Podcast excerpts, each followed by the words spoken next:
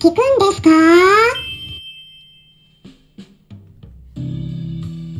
こんにちは。サラホリスティックアニマルクリニックのホリスティック獣医、サラです。本ラジオ番組では、ペットの一般的な健康に関するお話だけでなく、ホリスティックケアや地球環境、そして私が日頃感じていることや気づきなども含めて、様々な内容でイギリスからお届けしております。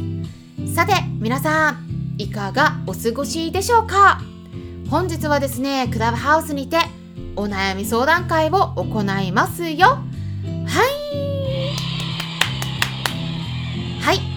まあもう最近ね、だいたい毎週になってきてますけれども、月曜日の夜10時からドッグライフカウンセラーである深夜さんと一緒に行っております。クラブの名前はワンコ何でも相談室犬しつけ保護犬クラブになります。え何かね、知りたい方、相談したい方、保護犬活動について聞きたいとか、え何でもね相談など質,、え質問もねお答えしていきますので気になる方はぜひいらしてください、えそして深夜さんはね基本的にはワンちゃん担当なんですけれども、え猫ちゃんに関することは私の方からお答えしていきますので猫ちゃんに関するご相談も何かありましたらお気軽にご質問いただいて OK です。ということでね、えーさて昨日は何の日でしたでしょうか？はい。はい。いつもと違うんですよ答えは。私のイベントではないです。はい。今回のお答えはアメリカの独立記念日でしたね。はい。まあアメリカに住んでいらっしゃる方もね結構私の音声聞いてくださってるみたいなんですね。本当にありがとうございます、えー私の方でねチェックができるんですよ、えーどこの国から聞かれているのかっていうのがね。チェックするとね結構アメリカの方、えー聞いてくださってるみたいでねすごく嬉しいなって思ってるんですけれども。大丈夫でしたかね？花火があちこちで上がっていたかもしれないですよね。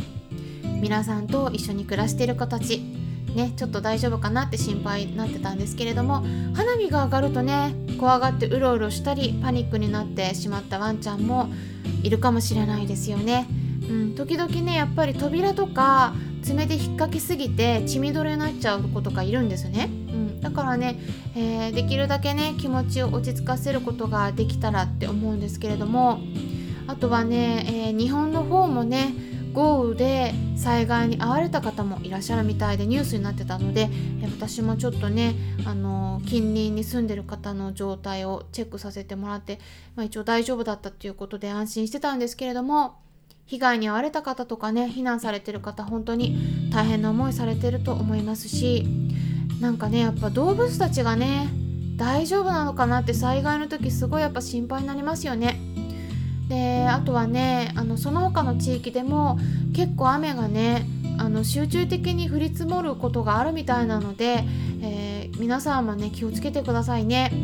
あとはまあやっぱり台風が来たりもねしますから豪雨とか雷などの音を怖がってしまう子が増えてくるかもしれないのでね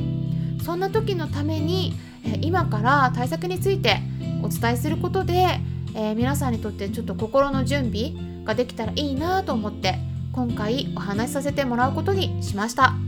なので興味のある方あのある方は ぜひ最後まで聞いてみてください。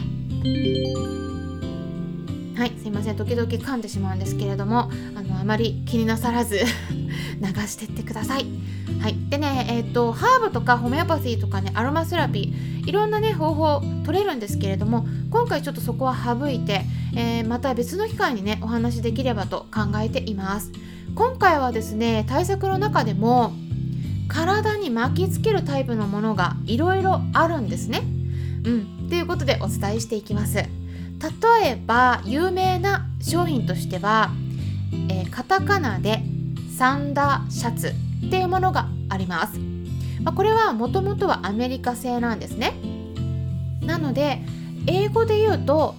Thunder Shirt って言うんですけれども、まあ、これはもうそのままそのままね、えっと日本語に訳すると雷そしてシャツっていうことですね。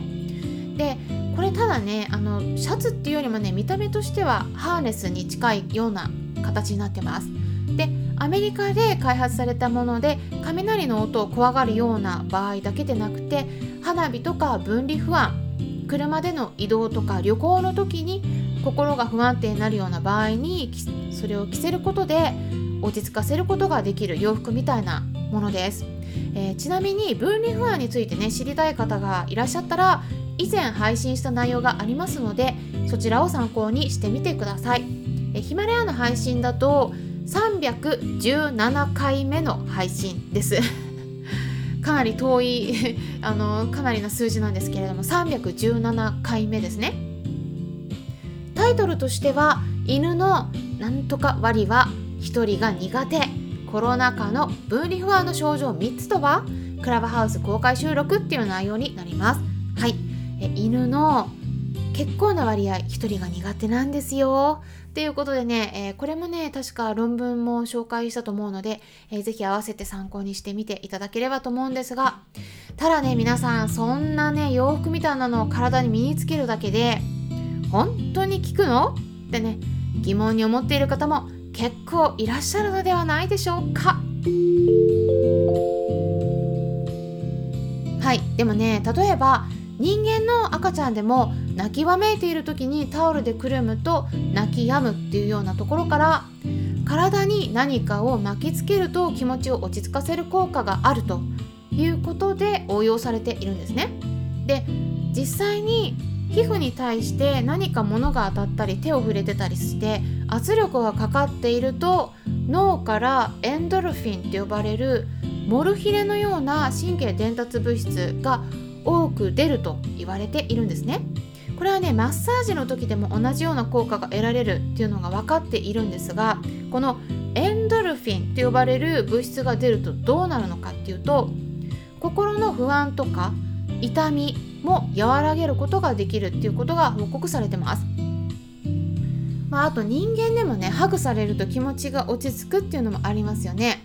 やっぱりねワンちゃんでも猫ちゃんでも撫でられたり体のどこかが触れていたりするとそれだけでね落ち着いたりする子もやっぱりいるので一部の子には効果があると言われています。でこのサンダーシャツの他にも似たような商品が実はあるんですね。例えば、えー、カタカナでねカーミングコートとかあとはあ不安ベスト。まあこれは英語で言うとお、まあ、カーミングコートそのままですね。カーミングコートって言ってあとはあ不安ベストに関しては Anxiety Vest って言うんですけどだからあアメリカに住んでる方は英語で検索すると出てくると思うんですが興味のある方は探してみてください。一応ね概要欄に記載しておきますね。でそれぞれの商品の中でもワンちゃんの体に合わせたサイズがあるのでいろいろ選べると思いますし、えサンダーシャツの場合はワンちゃん用だけでなくて猫ちゃん用のもあるんですよ。猫ちゃんも。だから猫ちゃんで怖がりな子の場合はこちらね試してみるといいと思います。であとはねどのくらい効くのかっていうことについてね。これはねアングザ t ティーラップといって体にこう布みたいなのを巻きつけることを雷を怖がるワンちゃん18頭に行った研究があります。でその時にねなんと89%の飼い主さんから効果を感じたっていう結果が得られているんですね。この研究論文は2013年ちょっと前ですがアメリカのタフツ大学から報告されているものです。ただねこういった研究は他でも行われていてこの辺りの結果っていうのはね論文によって差があるんですね。で他の論文だとね44%の効果だったっていうのもあります。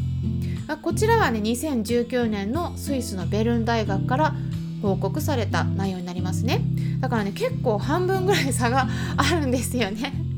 うん。でねなのでね結構ばらつきがあるかなっていう印象があるんですね。じゃあ私の方ではどうかっていうとね飼い主さんからお話をお伺いしてる感じだと半々ぐらいかなっていう感じで、えー、まあ、聞いたっていう方もいれば聞かなかったっていう方もいるんですがこれはねちょっとねやり方も影響してるんじゃないかなって個人的には思っているところです。ハーネスとか洋服を着ることに慣れてるような子の場合だったら使ってみてもいいのではないかなって思いますただ他の方法もあるんでねそれについてはまた別の機会にお話ししていくんですが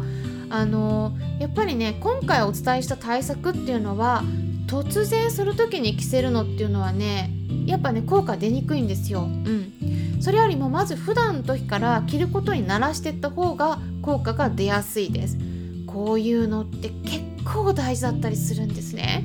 突然着せてしまってそこで初回で嫌な体験をしてしまうとそのベストを着るっていうとねそうするともう大きな音が鳴ってなんか嫌なことが起きちゃうっていうこれが頭の中にインプットされてしまうんですねそうすると逆効果でなんかベストを着せたらもうね余計呼吸が荒くなっちゃうとかそわそわするとかそういった反応が出てしまうことがあります私たちもそうですけれども結構ね First Impression って言って第一印象ってすっごく重要なんですね。その時に頭の中にインプットされた記憶って結構後々取り去るのが難しくなってしまいますから何かを使いたい時は一番最初が肝心なんだということをね是非覚えておいてください。最初にいい体験をさせることがとっても大切になります。最初にいい体験をさせることがとっても大切です。そのあたりの使い方についてもね是非確認してみてください。ということでね、えー、今回は豪雨とか雷や花火などの音を怖がる声の対策法についてお伝えしていきました。これからの花火大会シーズンとか雨とかあと台風もありますからね、えー、そういった時期に向けて対策を考えていただくきっかけになればなと思います。